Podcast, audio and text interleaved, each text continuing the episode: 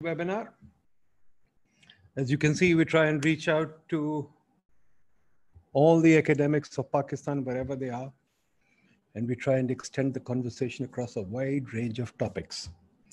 Today, I'm very happy to invite my old friend Farrukh Iqbal, who is him, who was until recently the Vice Chancellor of IBA, the most well-known business school plus now university in Pakistan former World Banker, long career in the World Bank, and uh, PhD uh, from um, Yale, I think, and um, BA from Harvard. So very well accomplished guy, very well, um, you know, lots of publications, etc. Today he's going to present to us a very important paper that he's been working for a while with Adil Nakhoda. Adil Nakhoda is also a professor at IBA in Karachi, a bright young spark who's rising uh, farm size and age, firm size and age as determinants of employment growth evidence from Pakistan. So I'm really looking forward to it because it's great to come back to some hardcore economics and see what we are doing. Uh, we have examined, as I said, a wide range of subjects ranging from NEPRA to energy to civil service to uh, yesterday um, we did um, um, aid so we've done a number of subjects. So let's see what we can learn about industry today. We have been missing out industry and employment. So welcome, Farrukh. I'll give up, hand it over to you. Thank you. Uh, thank you. Thank you, Nadeem. Um, if, uh, if everyone can hear my voice, I'll start. Uh, so first of all, let me thank uh, uh, PIDE and especially uh, Dr. Nadeem Haq, the Vice Chancellor, for arranging this webinar.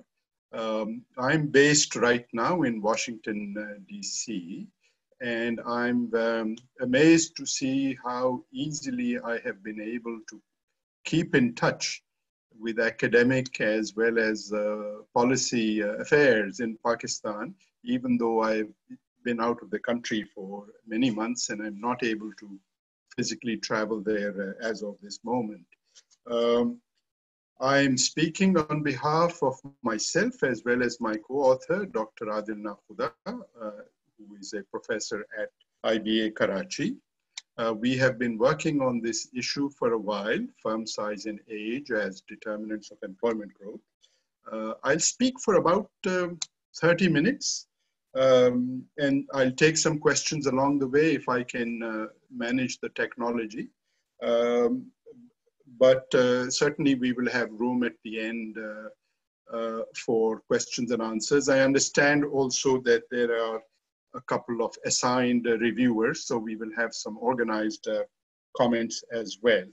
Um, and for those of you who are interested, a draft paper is available at my email address. So at the end of this uh, presentation, I'll give you my email address and you can write to me directly. I'll be ha happy to send you the draft. Uh, Farrukh, why I should have thought about it earlier. Why don't you send us a draft? We'll also put it on the PID website.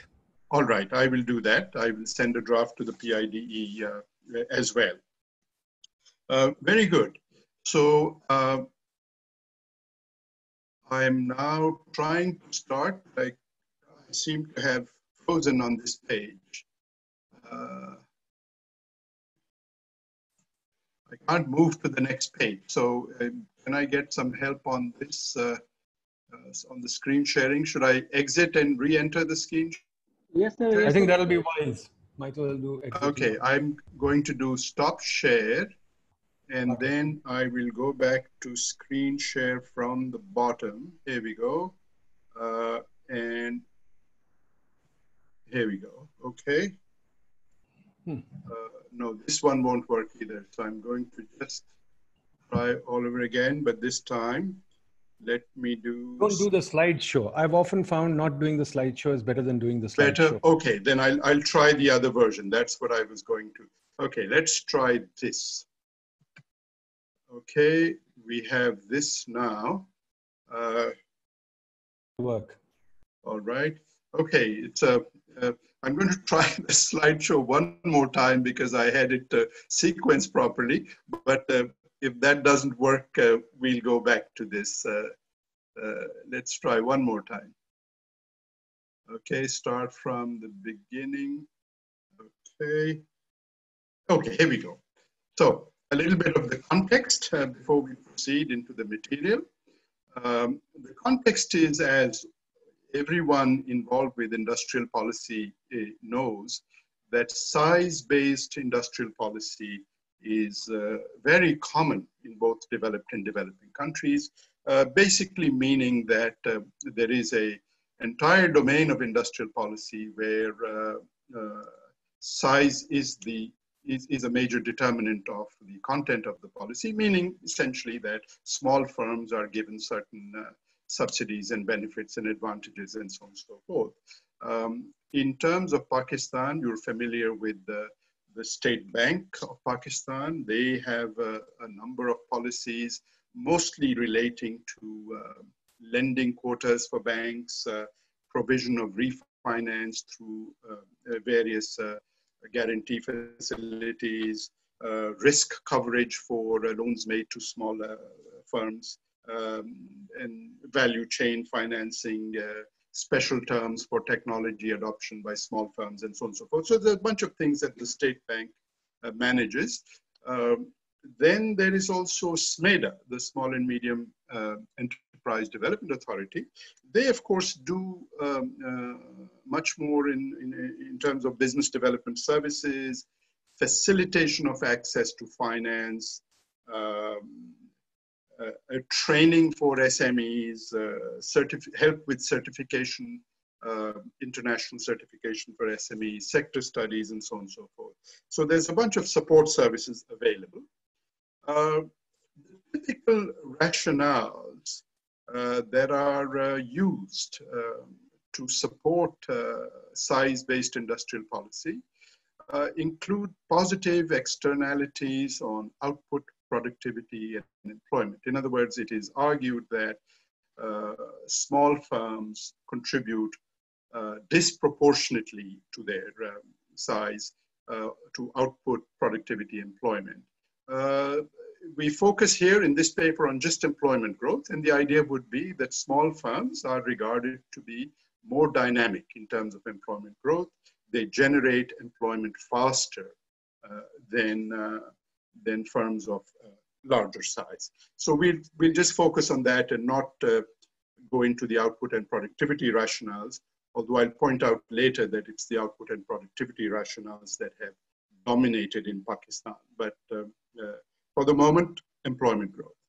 So the link with employment growth comes about in a very straightforward fashion. If you think of the stylized uh, life cycle of a typical firm, uh, yes, it starts at a small size and then it uh, grows over time. And in the early years, there's uh, more dynamism, but at some point, uh, decreasing returns to scale set in, and the firm, uh, the growth rate of the firm stabilizes, plateaus, and in some cases possibly even um, decreases.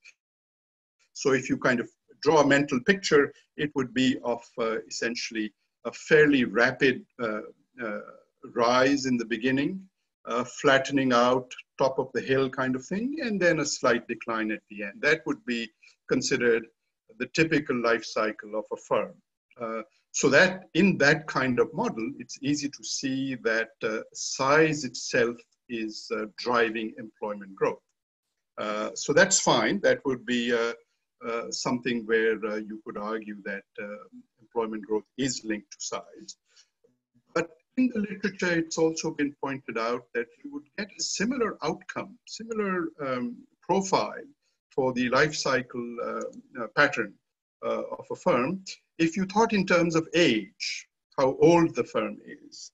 Uh, and again, here, the idea here is that uh, when a firm is young, it's characterized by, um, by managers who've got new ideas, who've got, uh, who are uh, risk takers. And so they grow fast when, when they're young. And then with age, as uh, uh, a typical profile of risk aversion sets in, you would expect a plateauing and possibly a falling in the size of the firm. Uh, but this would be driven not by the um, size dynamics, but by age, that it's the age of the, let's say, the uh, owner manager that matters. But both of these um, processes would generate very similar profiles. And therefore, from an empirical point of view, and obviously for policy, it's important to disentangle the size effects from the from the age effects so as to be able to base policy on what turns out to be the appropriate uh, uh, source of dynamism. Uh, so here, uh, let me just give you a very quick uh, introduction to some of the info evidence that's available. From the global side, there has been um, a fair amount of information for a long period of time, going back to the 70s at least, uh, to uh, my graduate school days, uh, where uh, uh, it's been shown that uh, size matters. That in, in, the US literature, for example, there have been studies starting in, in, back in the 70s, but a very recent one also in just about 10 years ago, um, that reinforce this idea that uh, small size leads to more dynamism. Uh, but at the same time, there's also been studies, more uh, dating back uh, again uh, a few decades, uh, showing that both size and age matter. And in fact, there is a very recent study in Review of Economic Statistics, I think it's 2013, where when they, they claim that if you adjust for age, the effect of size disappears in the US data. Um, so there's, you know, this, this has implications for policy. Is it size? Is it age? What should you do? Uh, it's important to get it right. Uh, there is also some evidence for developing countries and uh, uh based on World Bank databases uh, collected in the last 20, 20 to 30 years, uh, there have been a number of studies which basically show that both size and age matter, and they both have um, a, uh, an inverse relationship with uh, employment growth. So small size matters and young age matters. That's essentially the uh, state of the empirical art, if you will, uh, from available evidence. Uh, now, unfortunately, there's a lack of evidence for Pakistan on this. There are there's only one study I could find in the last 30 years which directly looks at uh, the impact of size on uh, employment dynamism and uh, does not find it to be um, statistically significant. Uh, there is also a study where age is, uh, where age is included in the, um, uh, among the determinants and not found to be significant. The problem with these studies is that they're not actually looking for size and age effects. Their focus was on other aspects of, uh, of um, the um, behavior of uh, small firms and the determinants of small firm dynamism. Uh, but they happen to have size and age in different studies. There's not a single study which I've come across where size and age are, are uh, examined together in the case of Pakistan. Um, so this is something that uh, uh, we should keep in mind.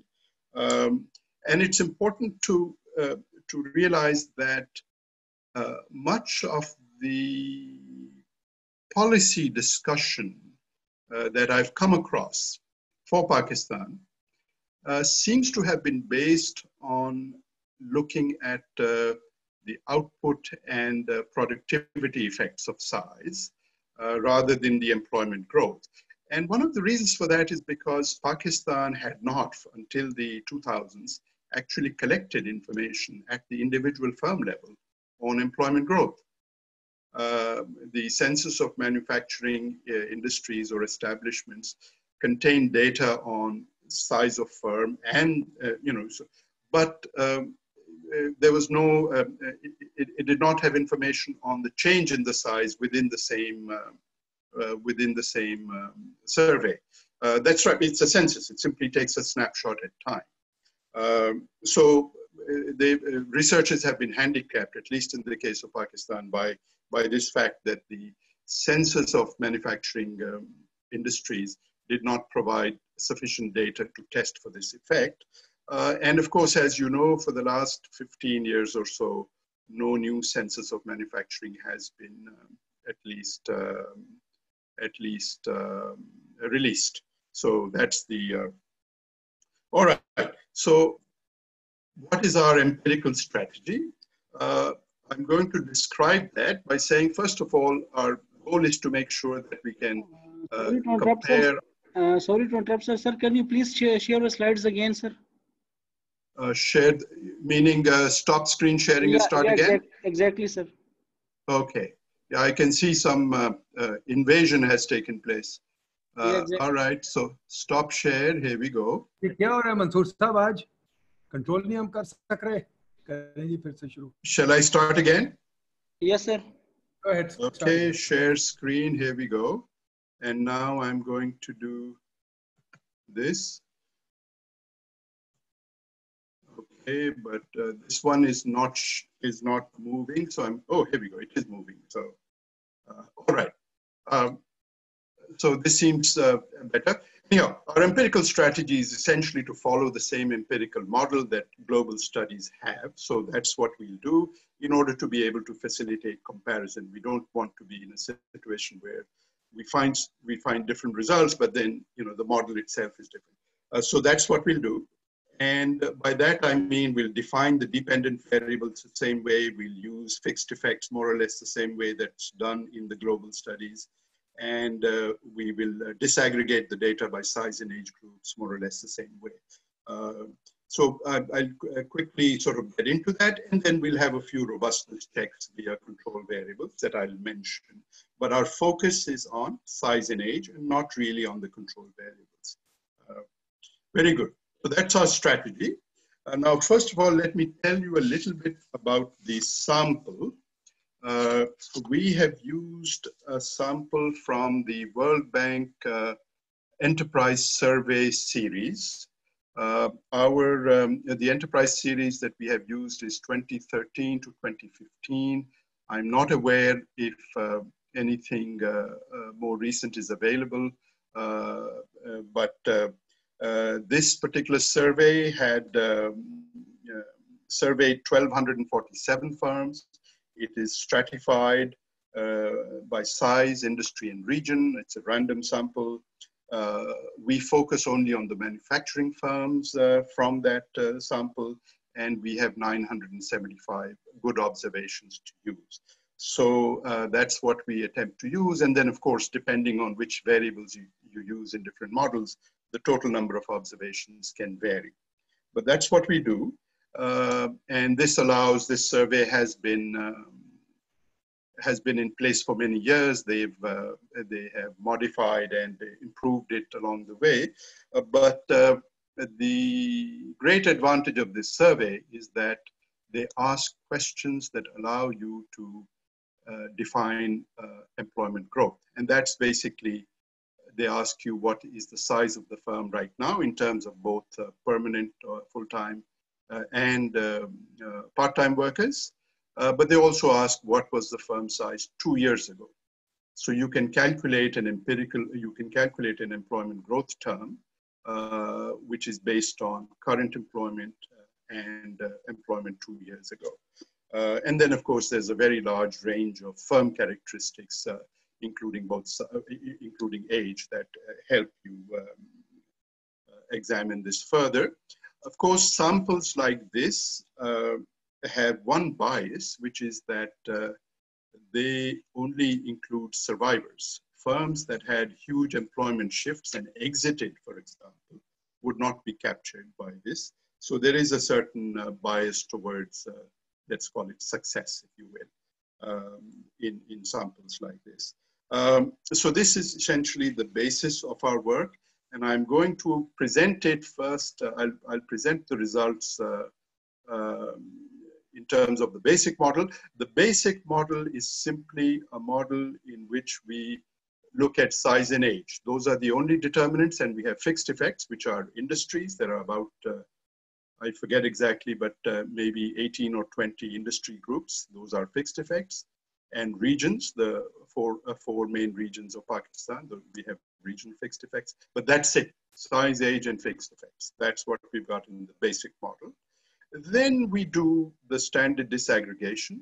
And the standard disaggregation is we take uh, two size groups, uh, uh, medium and large, uh, which means that the small size group is excluded. That's the one. Uh, and so we compare our results with the excluded group. And for age, again, we have, uh, let's say, middle and mature or something, and we, we exclude the young uh, age group. In this uh, case, uh, we define young as less than 10 years of age. And I'll give you a little more information on that later. But firms less than 10 years of age become the excluded category. So we are uh, looking at the uh, coefficient sizes and significance and signs uh, based on these exclusions. And then the Fuller model is simply the basic model plus a, a certain number of of uh, control variables, which I will discuss as well. Um, so the main result, uh, I hope you can see this table. The main result is that size does have a negative, uh, significant negative effect, strong, uh, strongly significant effect in our uh, sample. Age does not. And in the second column, when we uh, disaggregate the sample, uh, it's very clear that, uh, that uh, small firms grow faster than medium and larger firms. The signs on the medium and larger firms are negative.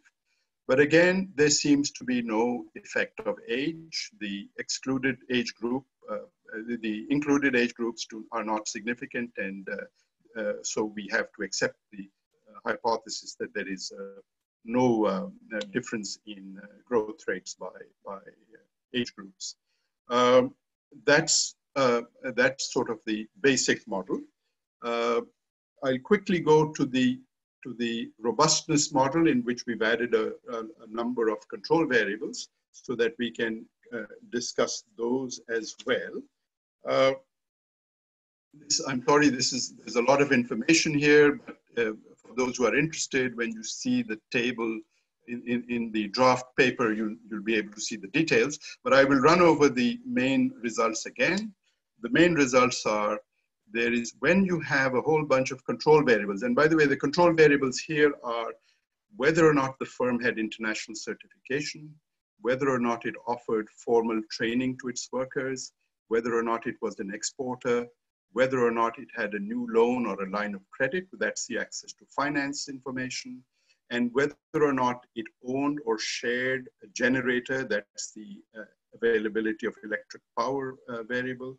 And finally, there are two others, uh, whether or not they had received a visit from a tax official. That's supposed to capture uh, the impact of, um, uh, let's just call it regulatory burden, you know, the burden of the government on firm. Uh, and finally, whether or not the firm self-reports uh, having a new product. So it's a, a measure of innovation. Um, so these are the control variables and we picked them because they are to be found in the general literature, both global and Pakistani, uh, for, um, uh, for uh, the determination of determinants of, uh, of small firm productivity and employment growth and so on and so forth. so the main results are even with the addition of a large number of control variables, the results remain exactly the same. The uh, size is significant, strongly, age is not. When we disaggregate into different categories, we get the same. Size is significant. Small firms grow faster than. Small firms, by the way, here are defined as those less than 20 workers. Uh, small firms grow faster than medium and large firms, uh, and there is no effect of age. Different control variables turn out to be significant or not significant. I, uh, I won't really go into a discussion of that because there's a, a larger literature that we can look at. Uh, for the moment, I'll simply say that uh, it turned out that variables such as whether or not you're certified and whether you train your workers turn out to be positively related. In other words, the growth rate of such firms is higher than uh, uh, without. and uh, the uh, we found no effect of access to finance uh, uh, in, a negative effect for innovation, which was surprising. But remember that many people would argue that these variables are endogenously related to employment growth, and therefore they have to be tested in a different fashion, which is fine. That that would be uh, appropriate to do. Uh, it does turn out, of course, that um, the one uh, clearly exogenous variable, visit by tax officials, does impose a cost on employment growth. Firms that uh, get visited by tax officials grow less fast. So in a sample of roughly 800 plus observations, manufactured firms, we get this picture. But the big picture, and I'll come to the main results now once again, is age is not a significant determinant of employment dynamism. Size is a significant determinant. In all variations of the model, it is inversely related to employment growth. The smaller the firm, the higher the employment growth we observe. And we also see that the impact of size is concentrated at the smaller end of the distribution of firms. Um, with this as background, I'd like to now discuss or explore some implications of the findings um, so that we can have a richer discussion about what is going on. So the first is age. Why is age not a significant determinant of employment growth in Pakistan, uh, as it is, for example, in several global studies? Uh, we will look for some information on, uh, in our sample on um, the age, the frequency distribution of age in our sample. And we look for in some information on barriers to entrepreneurship as well, right? Uh, so the first thing is, are there barriers to entry in manufacturing? Can we find some evidence of that? And for that, I'm giving you here a chart which shows you the distribution of firms in our sample by age. This has a very interesting feature, which is it is not left skewed. Small, uh, young firms are not dominating the sample. Uh, in fact, there is only, only 3% of the sample consists of firms that are five years of age or less.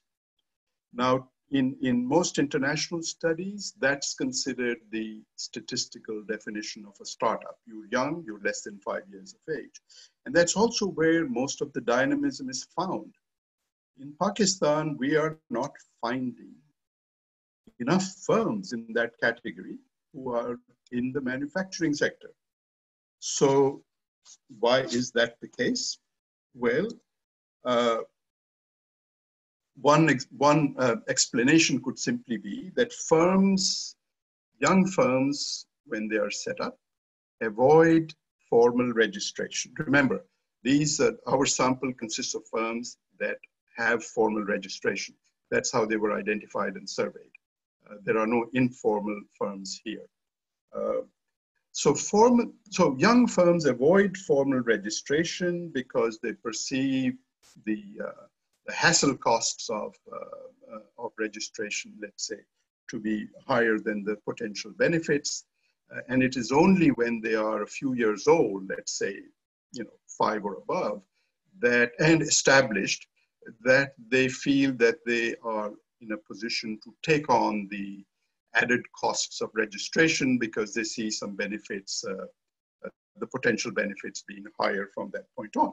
Just a speculation, but it seems to come from this observation that unlike many other cases, uh, the distribution has very, very few firms. Um, as I said, less than three, uh, three just about 3% of the sample uh, is made up of firms of less than five years of age. If I had given you um, the uh, uh, frequency distribution of firms by size, you would see a huge left skewness uh, aspect to that. You know, the largest number of firms all bunched up on the left-hand side where size is small. Uh, but when we do it by age, we don't get that uh, outcome uh, in this case. by the way, the data the uh, enterprise survey data also contains information on, on uh, uh, whether or not the firm was uh, formally registered at establishment.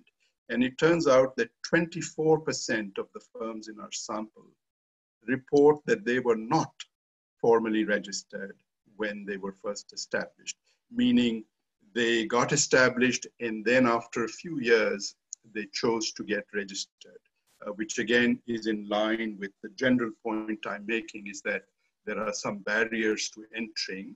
Uh, well, not barriers to entry as much as barriers to, um, to formal registration. Uh, firms may avoid that because they see some costs.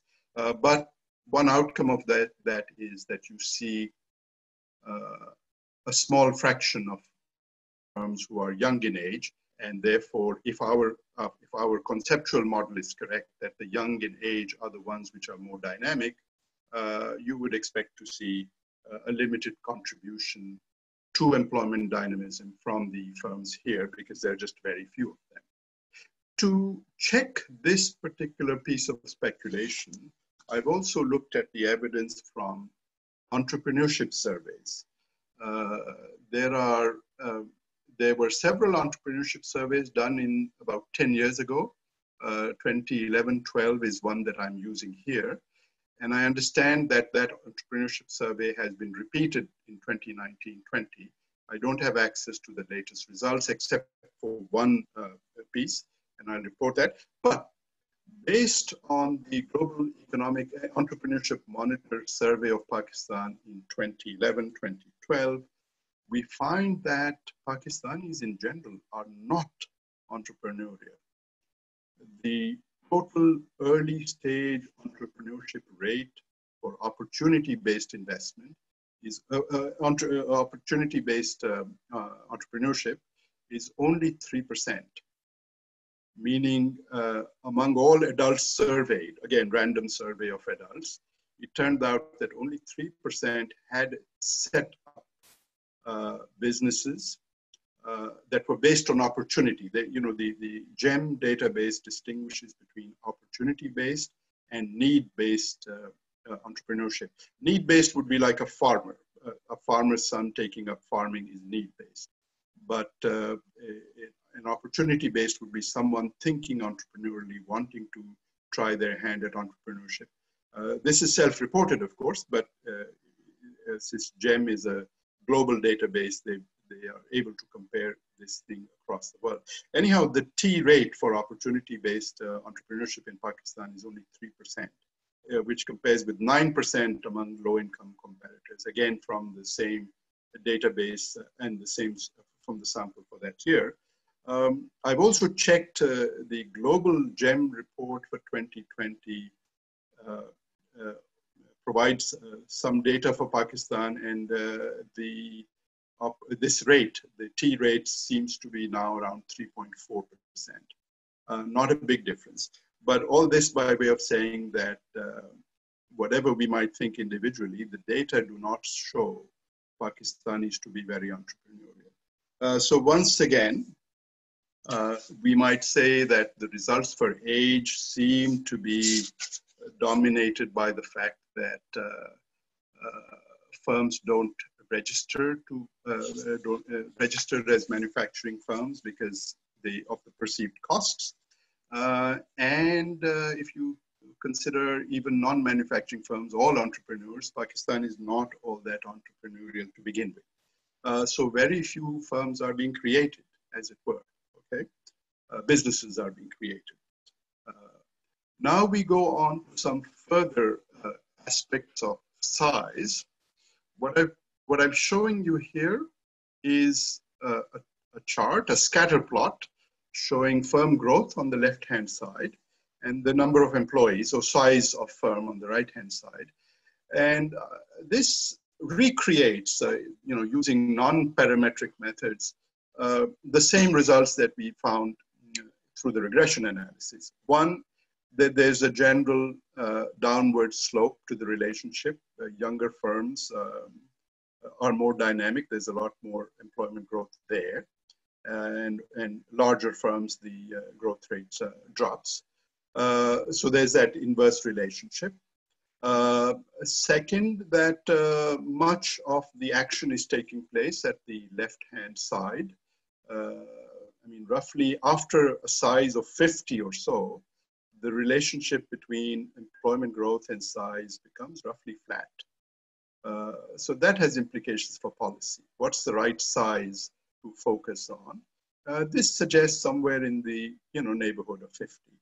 But there's a third aspect as well that I'd like to uh, highlight, which is there is a lot of churning among small firms. Small firms not only have high rates of employment growth, they also have high rates of job destruction. Look at the uh, activity below the line, below the uh, zero uh, axis, right? Now that's also normal, expected in global data. You see that all the all the way. That small firms are not only uh, dynamic in terms of job creation, but they're also the ones where jobs are lost uh, large numbers at, at high rates, uh, which means that um, this is a dilemma uh, that I'm not sure uh, uh, policymakers in Pakistan um, face up to, which is that if you simply have a simple rule about what size firm can apply for loans or, or, can be eligible, um, are you really picking quote unquote, the ones that are more likely to be net job creators uh, and not picking the ones that could be net job destroyers. Uh, something to keep in mind as we think further. So, last slide, I'm going to talk about the policy implications. Uh, the first clearly is that uh, we should think about the barriers to entry. Why are firms not registering? What can be done about that? Uh, the second one, by the way, is more interesting, which is um, why are Pakistanis not very entrepreneurial? Um, by the way, in the GEM database, uh, they point out, because they ask these questions, they point out that Pakistanis um, report uh, a rather high rate of fear of failure as one reason for not being, for wanting to set up businesses. So there's this fear of failure thing. And then of course there are cultural reasons that, uh, you know, which may be related to fear of failure. Um, and then finally, I think, uh, although this is, I have not really uh, uh looked into this in detail, but I think uh, the bankruptcy regime in Pakistan where uh, failure could, if failure in the case where you have some bank loans or some individual loans may result in um, jail sentences and things like that. I think that may be an issue. Uh, it's certainly worth investigating. Um, so one of the implications simply is that uh, we need to do, know a little bit more about uh, uh about why young firms are not registering and why um, uh, people are not forming more businesses uh, in the first place, right? The second uh, policy implication is that uh, we have a bunch of size-based programs, uh, and the data I presented here today suggests that you know they should probably be focused on firms of 50 workers or less, right? And that some attempt should be made to look for information that would distinguish between net creators of job versus net destroyers. So within the, among the small group, you've got to look for that. But uh, frankly, without more research on the um, uh, characteristics that are associated with net creation versus net destruction, this is going to be difficult. But I, I hope there is some graduate student listening to this or, or assistant professor or someone who uh, you know, would look into this and maybe uh, do the research that would help us uh, figure this out. Uh, uh, and finally, if you think that policy should be focused on firms of 50 workers or less, then I think we should rethink uh, the channels and methods of support. Uh, it's not clear to me at all that commercial banks are best placed to help firms that have 50 workers or less. Uh, perhaps uh, microfinance firms are better placed. Uh, again, I, don't have an answer. I just think that uh, commercial banks are not necessarily, uh, do not have the cost structures that, or um,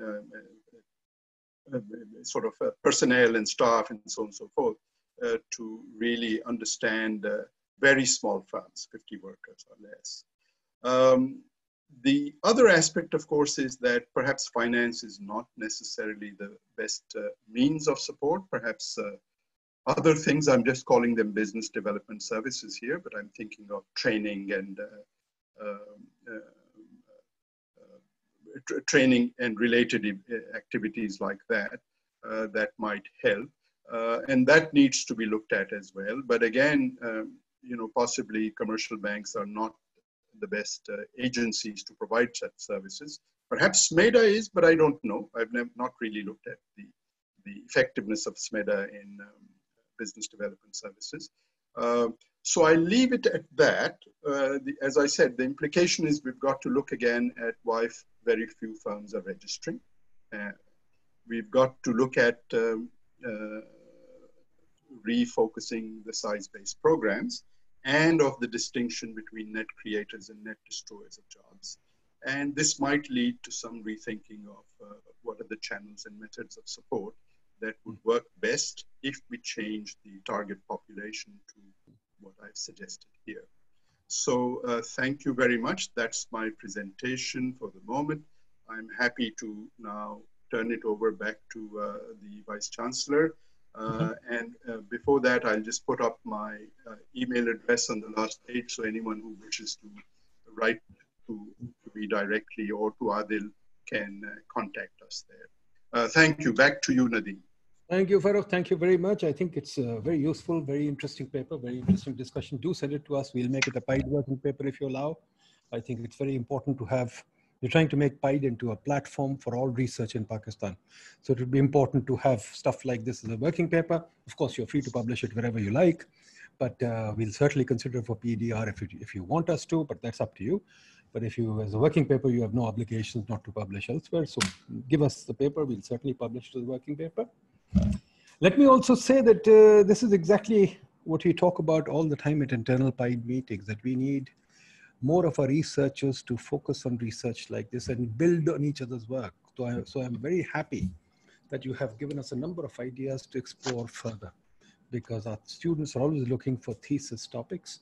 And I think it will be wonderful for them to build on your work and discover new data sets and work with them, work with the GEM data set. So inshallah, I think we'll see some new theses based on your work.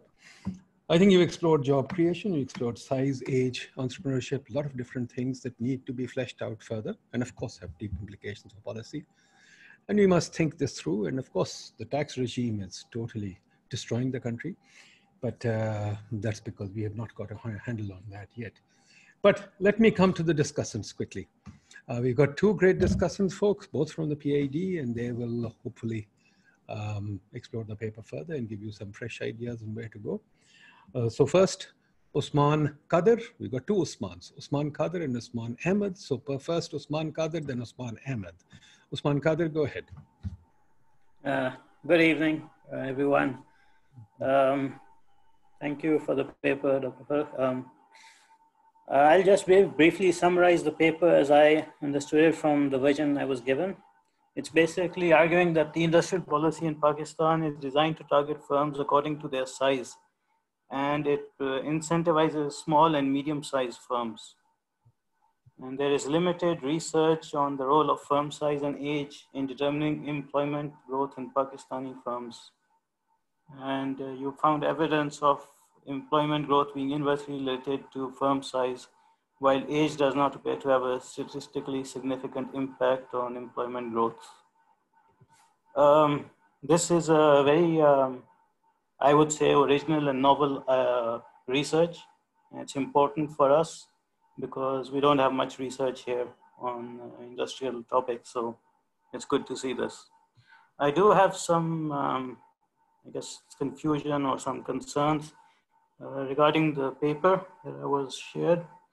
Uh, one is basically your uh, argument that industrial policy is targeting or is geared towards incentivizing or favoring uh, small firms. Um, uh, the industrial last industrial policy that I'm aware of that we had expired in 2015. There hasn't been a new one since then. KP, I think, has come up with a new policy, but it's just for that province. And overall, for Pakistan, we don't have one. So uh, the ones that I'm aware of, they've been geared towards encouraging production in product specific areas rather than in industries, rather than according to the size of the firm. And that was my understanding. Maybe I have it wrong. Um, so I've been looking at it through that lens. Um, the write up that you, it's not very clear on how exactly uh, you're looking at this. So uh, if you could elaborate further on that, uh, I think it would be great because it's a, I think, uh, new approach looking at things. So, okay. Uh, now, the economic landscape in Pakistan is very different from what we would find in developed countries. I think you also stressed that. And it's even different from what you find in other developing countries. So I'm not sure why the, your, the model you're using, why that's being used rather than one which is geared towards the situation in Pakistan. And, uh, I know you want to compare it, but I think we need further research first on what the situation is in Pakistan, and then we can start comparing with other countries. Uh, and uh, okay, uh, the literature you're uh, focusing on is role of age and um, firm age and firm size on employment growth. Uh, the literature, I would have wanted to see more of, you know, discussion on that. It seemed a little, uh, you know, not too, um, um, what do you call it? Uh, wasn't linking well, I think. For me, I wasn't getting the point the, from the literature review that you had here. Mm, uh, the theory and the conceptual framework would have been nice if it could be included in there because it helped put things in perspective. And there's no uh, discussion on the manufacturing sector in Pakistan, the situation at the time of, uh, you know, you use the data set for 2013 to 15. So even if uh, the situation then, how many firms there were in all or output or anything. That's not there. I don't know, maybe it'll help, you know, contextualize the problem. Okay. And, okay. Um, Is that it? I think uh, it may help if the you could supplement or complement this with uh, case studies of industries in Pakistan I found that um, you know going to the firms and asking them actually what's going on, you get a different picture from what emerges from just the data. So I don't know if you want to consider doing that. I think it'll help make the discussion more vibrant. Okay. Good. That would be it. Thank you very much. Now let's go to Usman Ahmed. Usman Ahmed Sab. Alaikum. Mm, Go ahead. Good evening. Thank you. Uh, uh, being and uh, uh, thank you for the nice presentation, the nice discussion. I have some point which is more or less same as Dr. Usman Qadir. So first of all, please accept my apologies if there is something being uh, uh, not appropriate. So uh, the first thing which I understand uh, from the introduction that your focus is more on the small firm and hypothesis based on the industrial policies for small firms. But in, uh, if you look at the reality, as I understand, uh, that policies uh, ever been for the large firms, as the large firm has a strong political economy, strong lobbying, uh, Uh, if, uh, uh just uh, uh, a little bit, a small example of the Trump, Trump startedly impose the tariff and at that, that time, Apple is a big company. So a big company compare, compared to the other firms. So not impose, impose the tariff. And the the literature, literature review, uh, I feel that uh, like uh, Usman Qadir, that the literature review, there's a need uh, to develop uh, some linkage, more linkage with the literature review. And uh, in, if look at in the conclusion, let me see where is the conclusion. Yes. So if see the conclusion that uh, as firm size increases, the rate of employment growth decline. I ask uh, that uh, any theory behind uh, uh, this?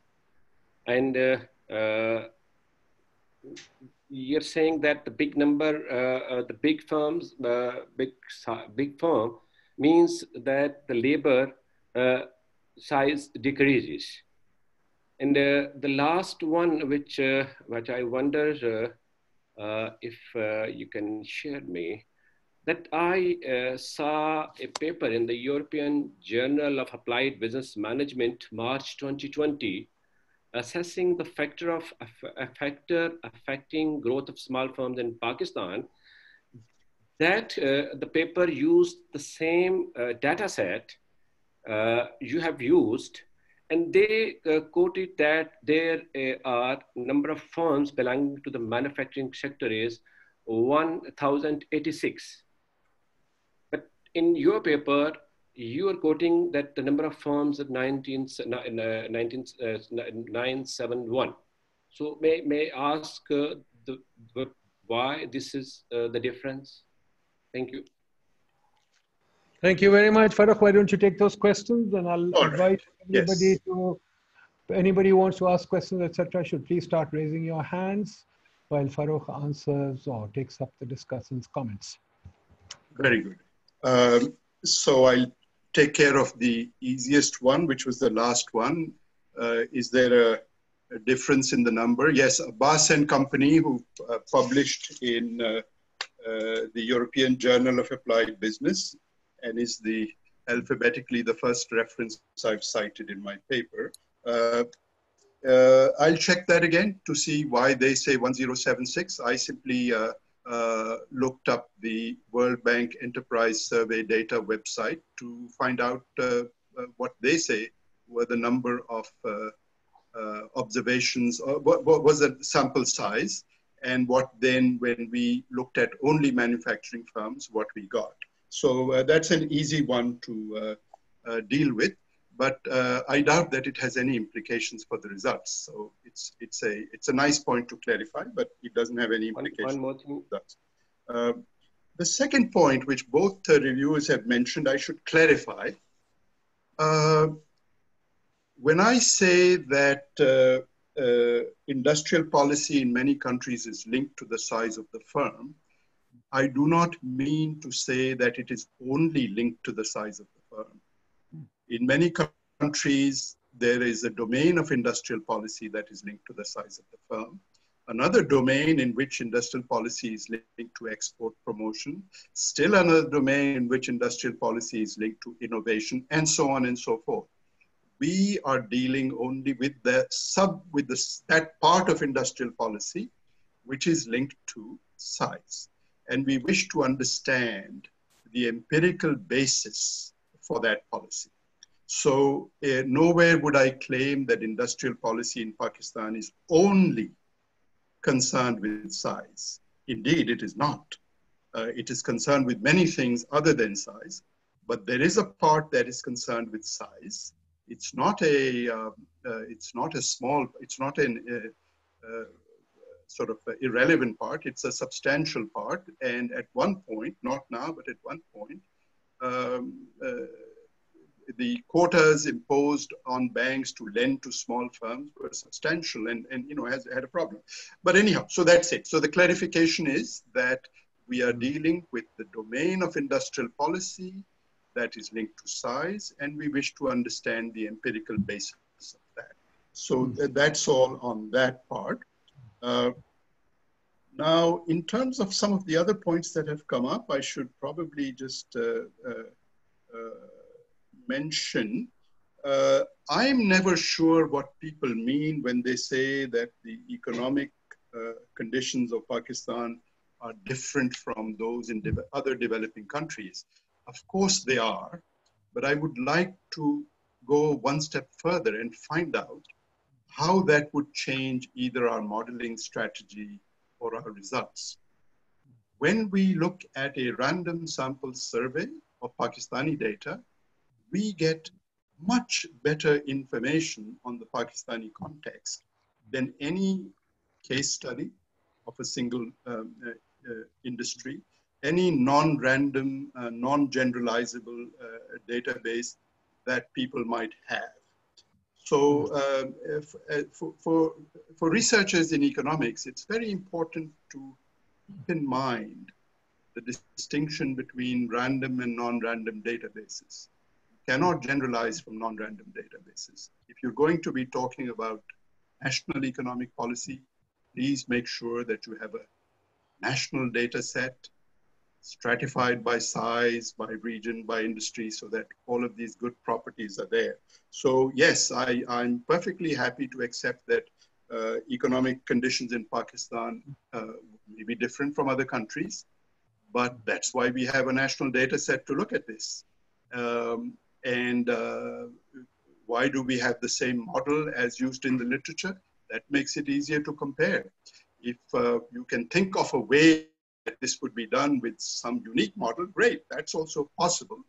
Uh, we chose to kind of keep the noise to a minimum by saying we're simply using a, by the way, the model is very straightforward. That's how you would check. You would disaggregate by size. That's how you would check. Uh, there are different ways of disaggregating by size, but or by age, but you know, this is, a, this is one way. So I'm happy if, if you have some comments or suggestions on, well, you could test it this way or that way. I, I would certainly take that uh, into account. Uh, but at the moment for comparability, it seemed that we should simply uh, replicate a model that is accepted in the literature already. Um, the literature review, well, um, you know, uh, if you wish to do a literature review of size and age studies in Pakistan, the uh, available set is zero, meaning there are no studies of size and age together. Now, if you wish to do a literature review of uh, studies that have looked at the impact of size, uh, I point out that I was able to find only one or two. Those are mentioned in the in the um, in the uh, in the review. Um, and age as well, only one. Uh, researchers in Pakistan have not focused on this question. As a result, the literature review base is actually very small. Uh, so that's part of the reason why. I mean, I'd like to do, you know, one can fill up a journal paper with the literature review if you have, you know, bunches of things. But in Pakistan, the um, uh, situation is bad. One of the reasons is because uh, at least uh, you know, a, new census of manufacturing industries has not been released for a while. Even if it had, that allows you to look at other things besides employment growth. Uh, so, you know, we have data, data issues as well. Uh, but fortunately, at least for this question, the series of World Bank Enterprise surveys allows you to, uh, to do this. And the um, three or three studies that I've mentioned for both size and age uh, are based on these uh, on this database, but in different years. Um, all right. Um, the discussion of the manufacturing sector, um, uh, yes, but I'm not, I mean, one could put in more discussion, but uh, uh, I'm not exactly sure what, uh, how that would add to the, uh, to the modeling strategy or the findings. Um, the only relevant thing from my perspective was that in 2013, hmm. uh, we were in a situation where electricity, the supply of power to the industrial sector was a big problem.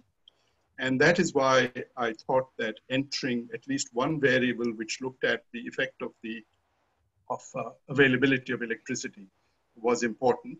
And that comes from the, country context, uh, you know, that that's the infrastructure variable that I chose. Uh, one could choose other variables if they if, if, if, if, they were, but you know, this was one thing that uh, was important.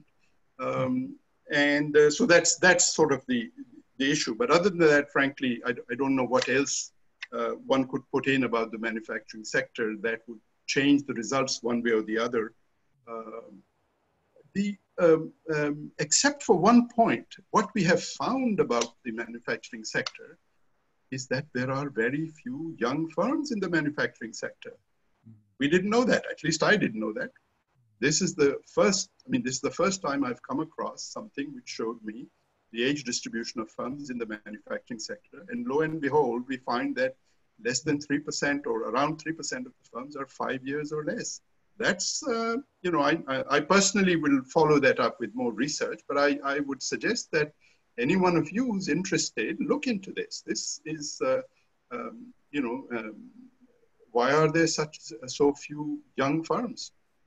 Uh, it's, it's, a, it's something to, uh, to follow up on.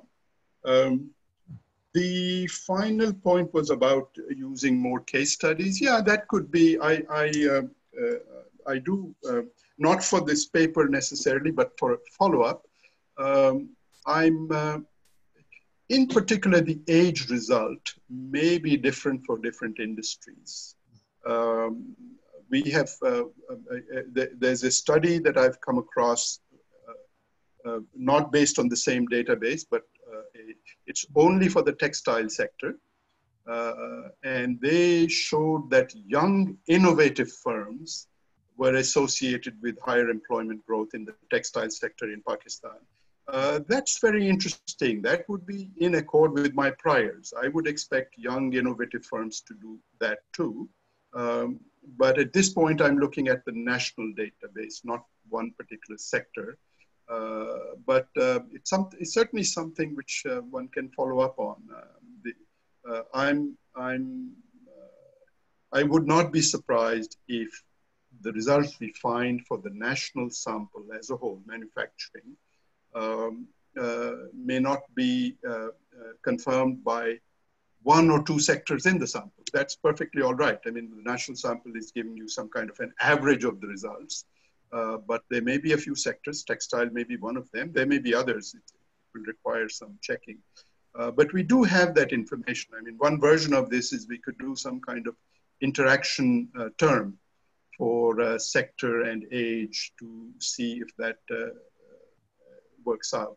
But at the moment, I thought I would just focus on the big, broad results, which, um, frankly, I was surprised had not been highlighted for Pakistan before. So even though this is a, uh, from a methodological point of view, a uh, straightforward study, I think it uh, comes up with results and implications that are uh, worth uh, uh, Uh, considering further.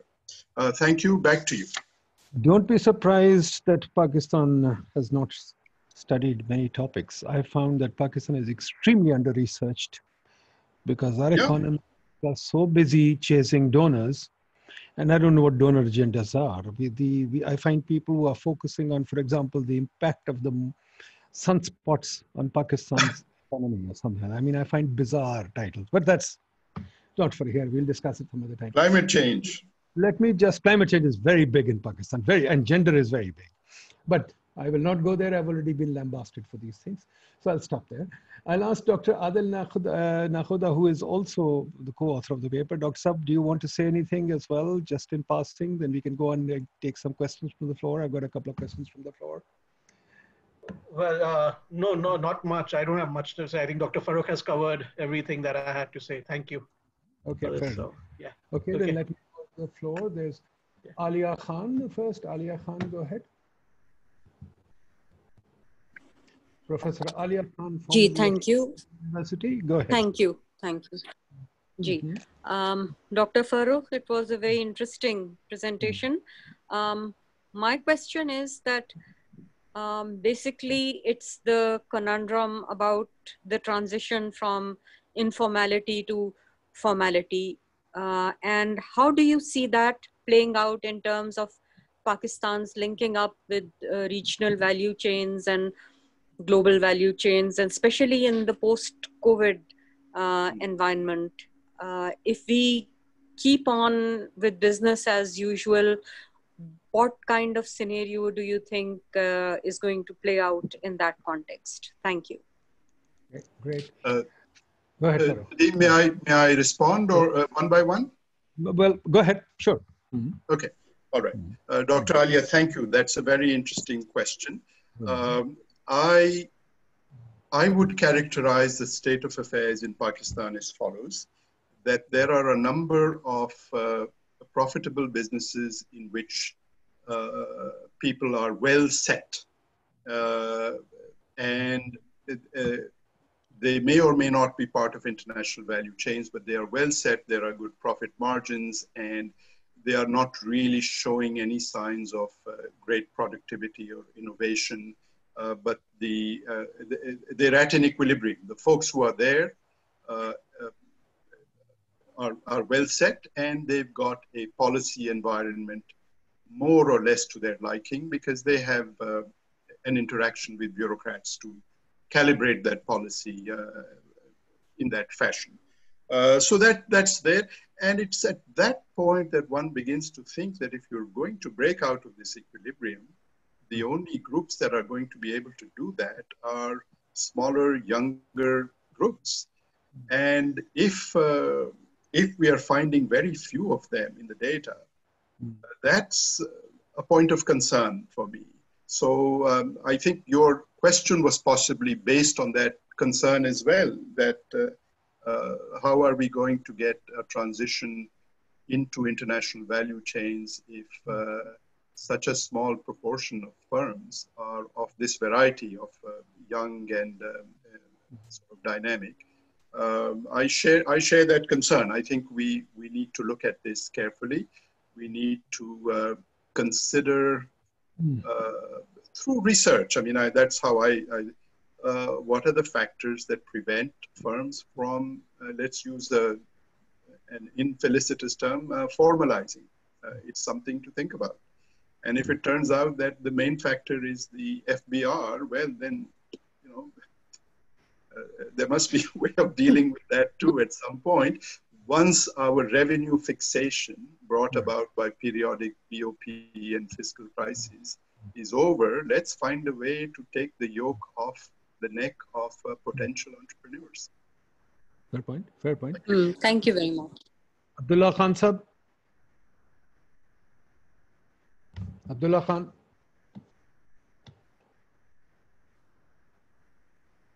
Uh, yes, sir. Thank you so much. Mm -hmm. Uh, I want to ask the question. Mm -hmm. I've already commented that I want to confirm if there are uh, any other failure failure of being an, an entrepreneurial of Pakistanis. What are other reasons, if there were any? I miss. I think I have missed. Um, so, so, this is a question about question, the about the determinants of entrepreneurship and why the rate of entrepreneurship is measured to be so low, right? That's your question. Yes, Mr. Khan? Yes, yes. Okay. Yes, yes, yes. Uh, this is what I want. Well, uh, uh, look, we uh, in our paper we didn't set out to answer that particular question. It's something that came up in the results, and then a little bit of extra research showed that the rate of entrepreneurship is also low. Um, so my first uh, uh, sort of comment on that is that this really needs to be researched more uh, effectively. And uh, fortunately, after a break of uh, seven, eight years, Pakistan has done another entrepreneurship survey. So I'm hoping that when the results are released, when the data are released, people will look at that and figure out uh, uh, what is going on, why is the rate so low. Uh, my understanding from the past survey was basically um, that there were some cultural factors uh, and at least one economic factor that uh, resulted in this. The cultural factors were related to A, fear of failure, uh, B, possibly this, um, uh, this aspect that, well, I don't know if it's cultural or economic, that, that you would go to jail if you failed, that if you went bankrupt, you would go to jail. Um, so that's something that needs to be looked at, right? Um, there may be a third cultural slash economic factor at work, which is that, uh, uh, you know, the government has for many years been an important employer. And uh, many people uh, prefer the uh, prefer employment in the government, even at a low uh, wage level or whatever, because of security and other aspects, uh, to um, entrepreneurship. Uh, so, you know, the typical college grad wants a job in the government.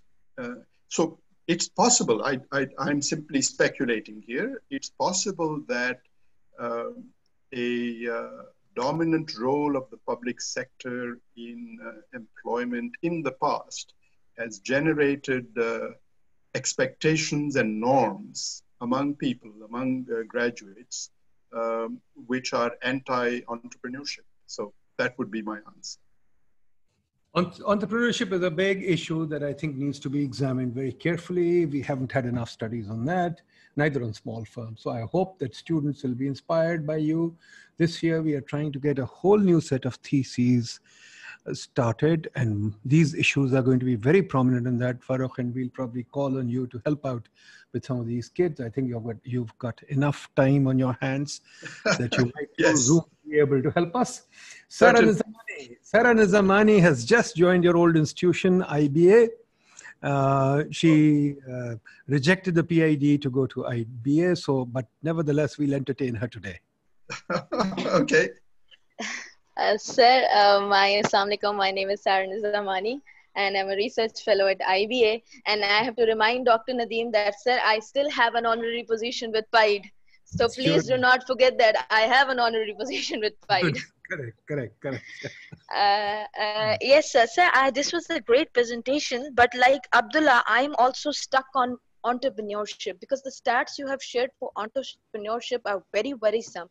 Uh, one of the things entrepreneurship needs to flourish is access to credit, and uh, this is where microfinancing firms they become heroes. And the, but but but the evidence it shows that microfinancing has its own troubles. They have mm. patchy regulation, lot of loops or loops all, and they charge extortionary rates. So my question is, did you come across any study which highlights predatory lending in this country? Did you? Thank you, sir. Uh, predatory lending.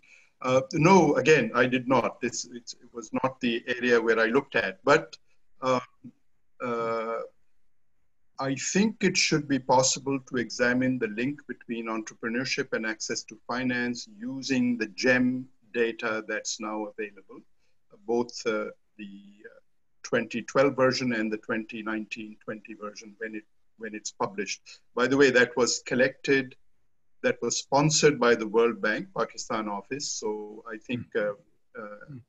if uh, someone writes to them, they may be able to give you an update on the status of that. Hmm. Uh, it's um, uh, I could not find the last uh, report on the 2019 survey for Pakistan online, but that doesn't mean it doesn't exist. It, it may not yet have been released online, but it should be. Um, Yes, look, the, uh, uh, uh, now having said that, the nexus you have described between entrepreneurship and finance and predatory lending, it's certainly there. There's global literature on it. One could look at it. But uh, the global literature tends to suggest that finance is not the constraint to entrepreneurship. Uh, most entrepreneurs the world over finance their startups informally it, this is the famous friends and family response to questions on access to finance. Uh, in Pakistan, at least at the IBA, when I was there, I, I began to form the impression that uh, students thought entrepreneurship meant having an uh, uh having a uh, sort of a software product and uh, having a bank loan but that's not what entrepreneurship means for the millions of people who actually start new businesses. Uh, it may, mean, it may be something that is uh, circulating among a higher level of business graduates and all of that. But that's, you know, in the world of entrepreneurship, that's a very small domain, right? Uh, so, but now if you look at the standard businesses that people set up, it's, uh, it's very different. Um, anyhow, I, I, would simply say that uh, you've got a good point. One should look into it. And um, uh, uh, while I suggested that microfinance firms might be better than commercial firms at uh, uh, resolving some of the access finance problems of companies, small companies, maybe that's not true either. Maybe you're right. Maybe they are predatory in such a way that uh, they hurt small businesses.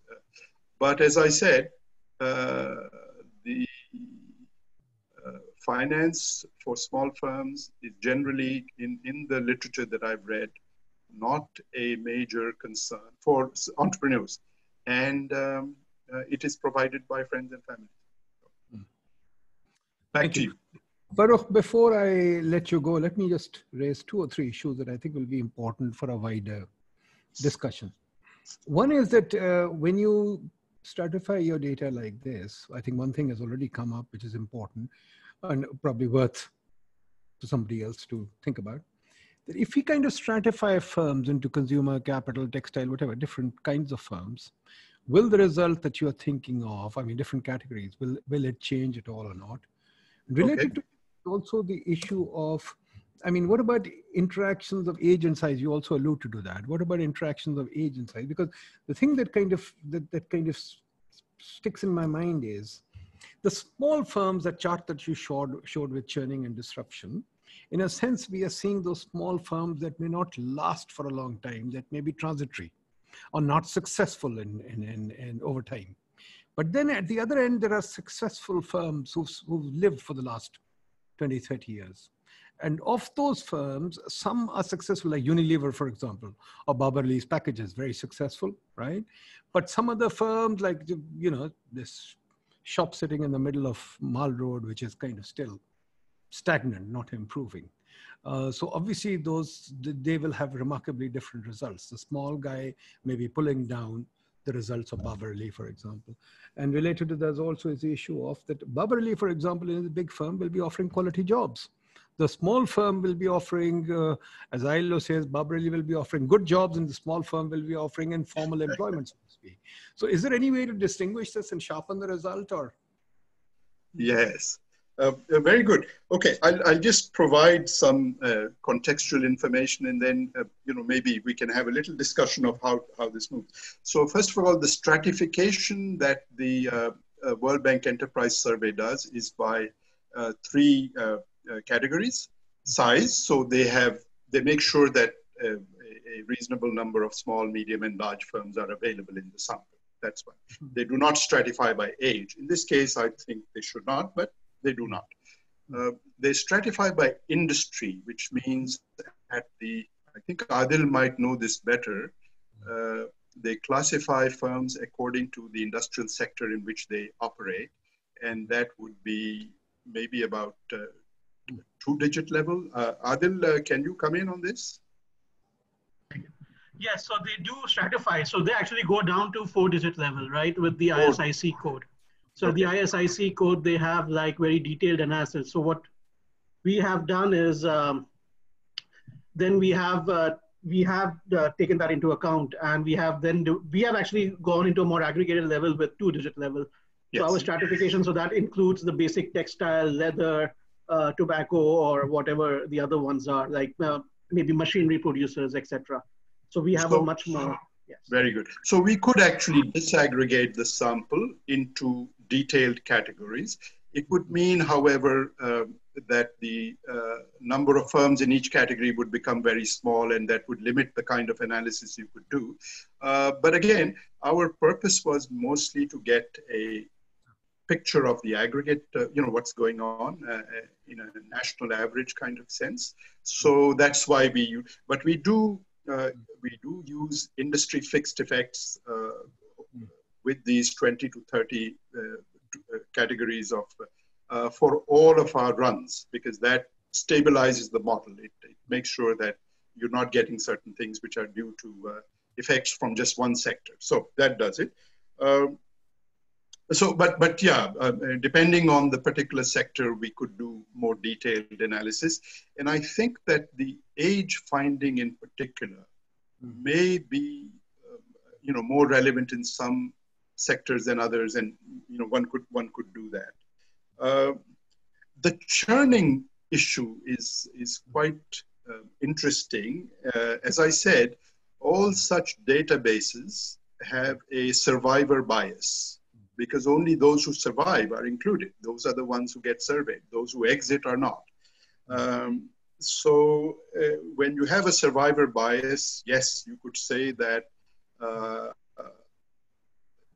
uh, firms, more, more young firms were formed than we capture in the data because many of them exited. Hmm. Uh, so that's a possibility. I'll have to look into that, but I think that's certainly true. Uh, churning is there. I mean, that uh, chart I showed you is just very clear that uh, there are lots of uh, small firms that uh, have negative employment growth in some years, right? so that's that's it. Uh, the most difficult one really is this business of good jobs versus bad jobs. And uh, my way of uh, sort of dealing with that is to simply say, let's just get some jobs first. You know, we'll deal with the good versus bad at some point, but um, uh, people should, you know, graduates or even high school graduates should have some sense that uh, with basic literacy and numeracy, their uh, uh, station in life will be better than their parents. Uh, I suspect that that has not yet taken hold because um, you know they're not they're not getting those kinds of jobs at all. They're basically driven into needs-based uh, entrepreneurship or something like that. Uh, but again, these are things that um, uh, you know the data have thrown this up, and we have to look and kind of. Now, two results that surprised me. One was this innovation thing, the negative yes. bias of innovation. I mean, innovation is not really a process innovation, it's a product innovation. So, right. what you're saying is a country, company that has started, let's say Coca Cola starts a new Coke, or you know somebody starts a new product that instead of expanding the labor force they're actually contracting it which is surprising the second thing is also surprising is that you're saying the taxman's visit now yeah we all hate the taxman and yes he's in pakistan he's particularly nasty and you're right that the taxman's visit will obviously have a negative uh, mm, you know effect but at the same time i'm still thinking in terms of successful firm versus the you know the surviving firms and the non-surviving firms. That if I think of something like, let's say, going back to um, you know, Babar Ali's firms or whatever, which are very successful, which have innovative products also coming out, etc. When they grow a new product, they will obviously expand. And at the same time, they are obviously more likely to be visited by a taxman. So I was thinking of a proxy. What if we could attach something like presence on the stock market? would that swamp out these two variables or would it not? Let's say if we could, I don't know whether you can or not. Let's say if we take, if we can get the firm's presence on the stock market, is it listed on the stock market or not? Would it wipe out those two variables or not? Just a, you know, mm. a, a thought experiment, nothing else. I'm sure you can't do it, but you know, something worthwhile for some kid to do. Interesting. Uh, so I'll have to check whether the survey asked anything about uh, listing or not listing. So mm-hmm. that's, uh, uh, but I should point out that, um, uh, you know, I mean, Pakistan has only, has less than a thousand listed companies, of which there are probably less than a hundred active companies in terms of, you know, doing something. So uh, that whole domain is, uh, to me, somewhat irrelevant to to national economic development. It is very relevant to some groups, but you know, uh, not to that. So, but um, I'll have to check uh, just that. Uh, the innovation result is uh, surprising. Uh, there is one study actually published in PDR last hmm. year, hmm. where the uh, where the researcher did a endogenous model based uh, estimation and found that uh, uh, for Pakistani firms in low tech sectors, mm. innovation was a plus, not in high tech sectors. Mm. The, uh, the, uh, and, and the, you were able to identify high tech, low tech by uh, looking through the industry category and sort of saying where are they located.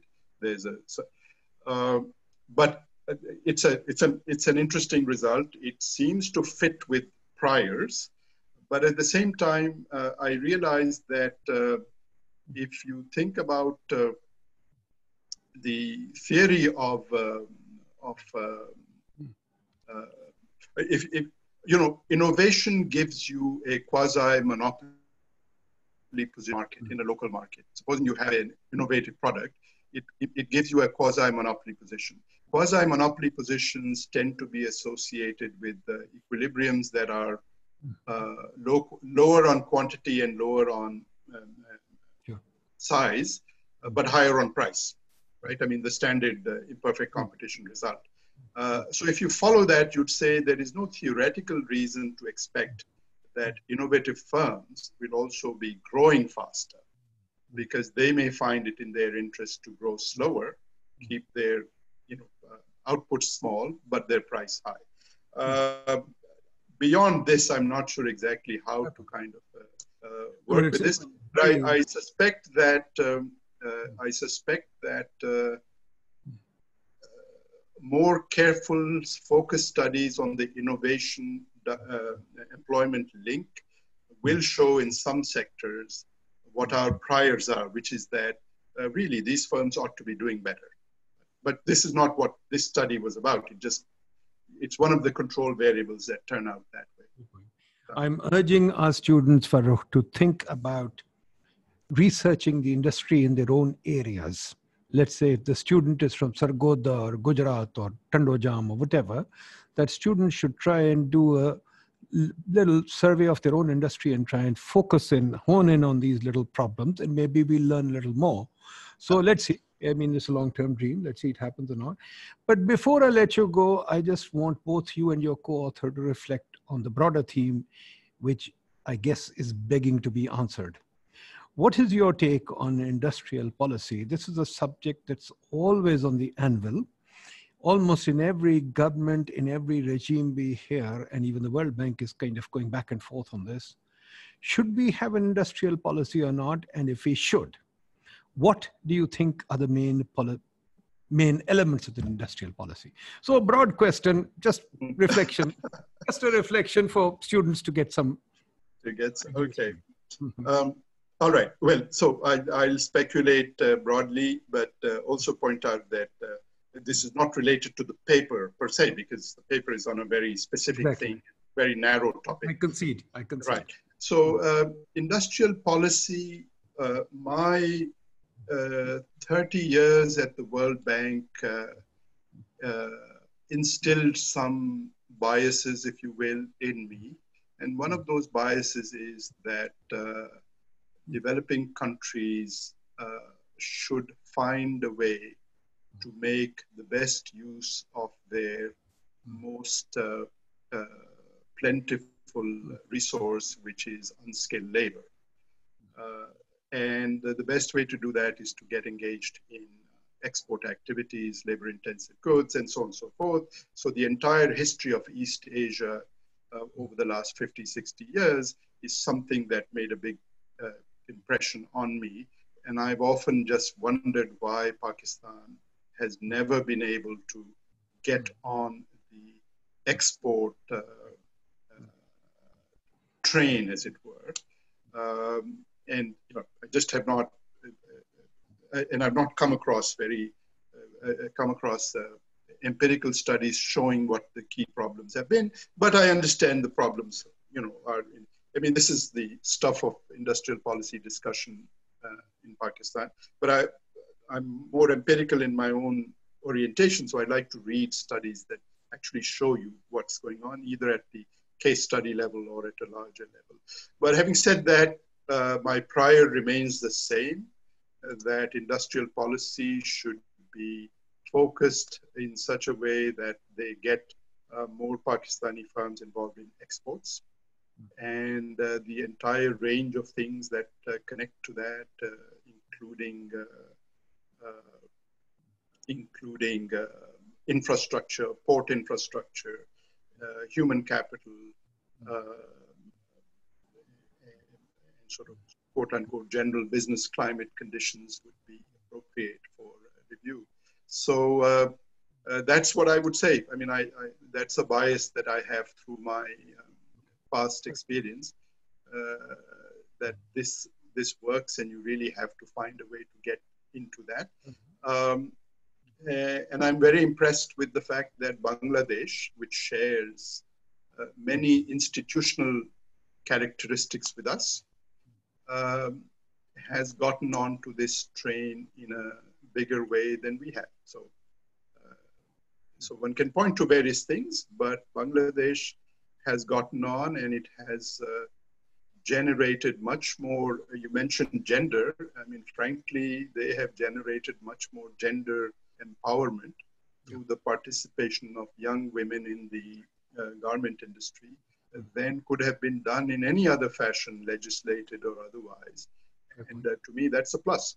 You know, with all its uh, issues, that's a plus. So fair that enough. would be my response at this point. No, no, fair enough, fair enough. Appreciate that. I just thought I'd get your comments on that. Adil Sab, do you want to say anything on yes, this? sure. So I would second Dr. Farrukh's uh, uh, comments on this and then uh, add to this that yes, you need to boost your exports, but that would come at the way that you need to make your import uh, flow, right, much easier. So this whole idea that we have that import substitution, etc. Yes, that is a good idea. It's a very uh, noble cause like that. You're, you're actually increasing your whole production and all local production. But the problem is that we are stuck with having low quality goods in Pakistan. We need to now think about the fact that yes, the world has moved away from tariffs and has now moved towards what we call non-tariff measures. So the whole idea is that it's the impl uh, implementation of non-tariff measures which is becoming much more important. That is looking at standard and quality of products that we are importing, as well that we are producing. Are we able to produce the goods that are meeting the standard and quality requirements that are uh, needed for other countries, even for Africa, right? Because Africa is harmonizing its standards and its uh, imports are being harmonized with those of Europe. So if that is the case, we will be actually be even locked out of the African market eventually in the next 10 to, uh, to 20 years. Uh, East Asian market is becoming tougher. Even some of the what I've heard is that some of the exporters to Bangladesh compare uh, the uh, actually tell us that um, exporting to Bangladesh is becoming uh, tougher because of the standards that they have imposed on our products. China again, if you want to export to China, you have to meet the requirements that they're imposing. China is one of the countries that has the most amount of technical measures they have the highest intensity of technical measures imposed on their imports. So if you want to export to China, we'll face those uh, barriers as well. So we need to look at when we talk about the industrial policy, trade policy, having a good trade policy is a must, and that liberalizes, well, liberalization of imports is a given, but you also need to focus on the quality of production. And that happens again, that will require competition, etc., coming into the industry. So that's so, all you have to open up in that sense as well. Nadeem, I have I have one more uh, point. Mm-hmm. Um, one of the things that I didn't know before I went to Pakistan uh, at the IBA four years ago, but now I do, mm-hmm. is that Pakistan surprisingly ranks very high uh, in one statistic, and that is the number of people who have individual freelance software contracts. So this is a very narrow domain. These are people who rent themselves out for task work to international software companies or uh, other companies. And it turns out that there are lots of Pakistani entrepreneurs at that level, which uh, was surprising to me. Uh, and it's like the third or the fourth largest contingent of uh, uh, individual task or service suppliers in the world, which, which is very surprising because you've got, you know, China and India to contend with, uh, and Russia and all that. But anyhow, so uh, I suspect that mm. there, there may be something there, uh, that there is a domain in which individual Pakistanis mm. with some software training, coding, whatnot, have mm. established, have already established, and this is an export business, by the way, mm. uh, because you, you're contracting out to uh, mm. foreign uh, uh, companies. Hmm. Um, maybe something worth looking into when I say that uh, labor intensive manufacturing exports is the way to go. Maybe we should modify that by saying there may be some new areas new domains such as uh, information services, software, where this is also possible and where the heavy hand of uh, bureaucracy and, and uh, impeding infrastructure is not yet uh, there. So. Back Thank to you very much. Thank you very much. A very, very good discussion. I've often argued that the, the, our entrepreneurial capital has been wasted on migration. People have been running away from their country, and that's the most entrepreneurial possibility that is open to them. Because within this country, the bureaucracy and the taxman and the permission economy, we learned the other day to, from the telephone companies, for example, Farrukh, that just to lay fiber optics requires 41 permissions. Right? From many industries we've learned there are 35, 40 permissions that are required. We are a permission economy. So anybody who dares to become an entrepreneur has to seek 20,000 permissions. There is now a new no objection certificate that is required. When you are selling land, you have to get any property that you're selling, you have to get a no objection certificate from the government. So I think pretty soon it'll be to go to the bathroom, I have to get a no objection certificate. so what do you expect? But thank you very much. I think this is what we need more of to inspire our students to um, talk more, understand more, and inshallah, we'll continue this conversation. Farrukh, we would like you to stay engaged with us. You're going to be one of our senior fellows guiding our students, helping us think through things, and keep giving us your work. Please come and keep uh, giving us your talks, even whatever you've done at the bank, because this is how our kids will learn. We have to come back and talk more our idea is to establish an economic conversation through the country and to make idea a platform. Hopefully, we'll get somewhere in that direction. But thank you. Thank you, everybody. It's wonderful of you, Farrukh, to give us time. It's wonderful of you, Adil, to give us time and everybody to participate. Thank you all. We'll talk again soon. Very good. Thank you. Thank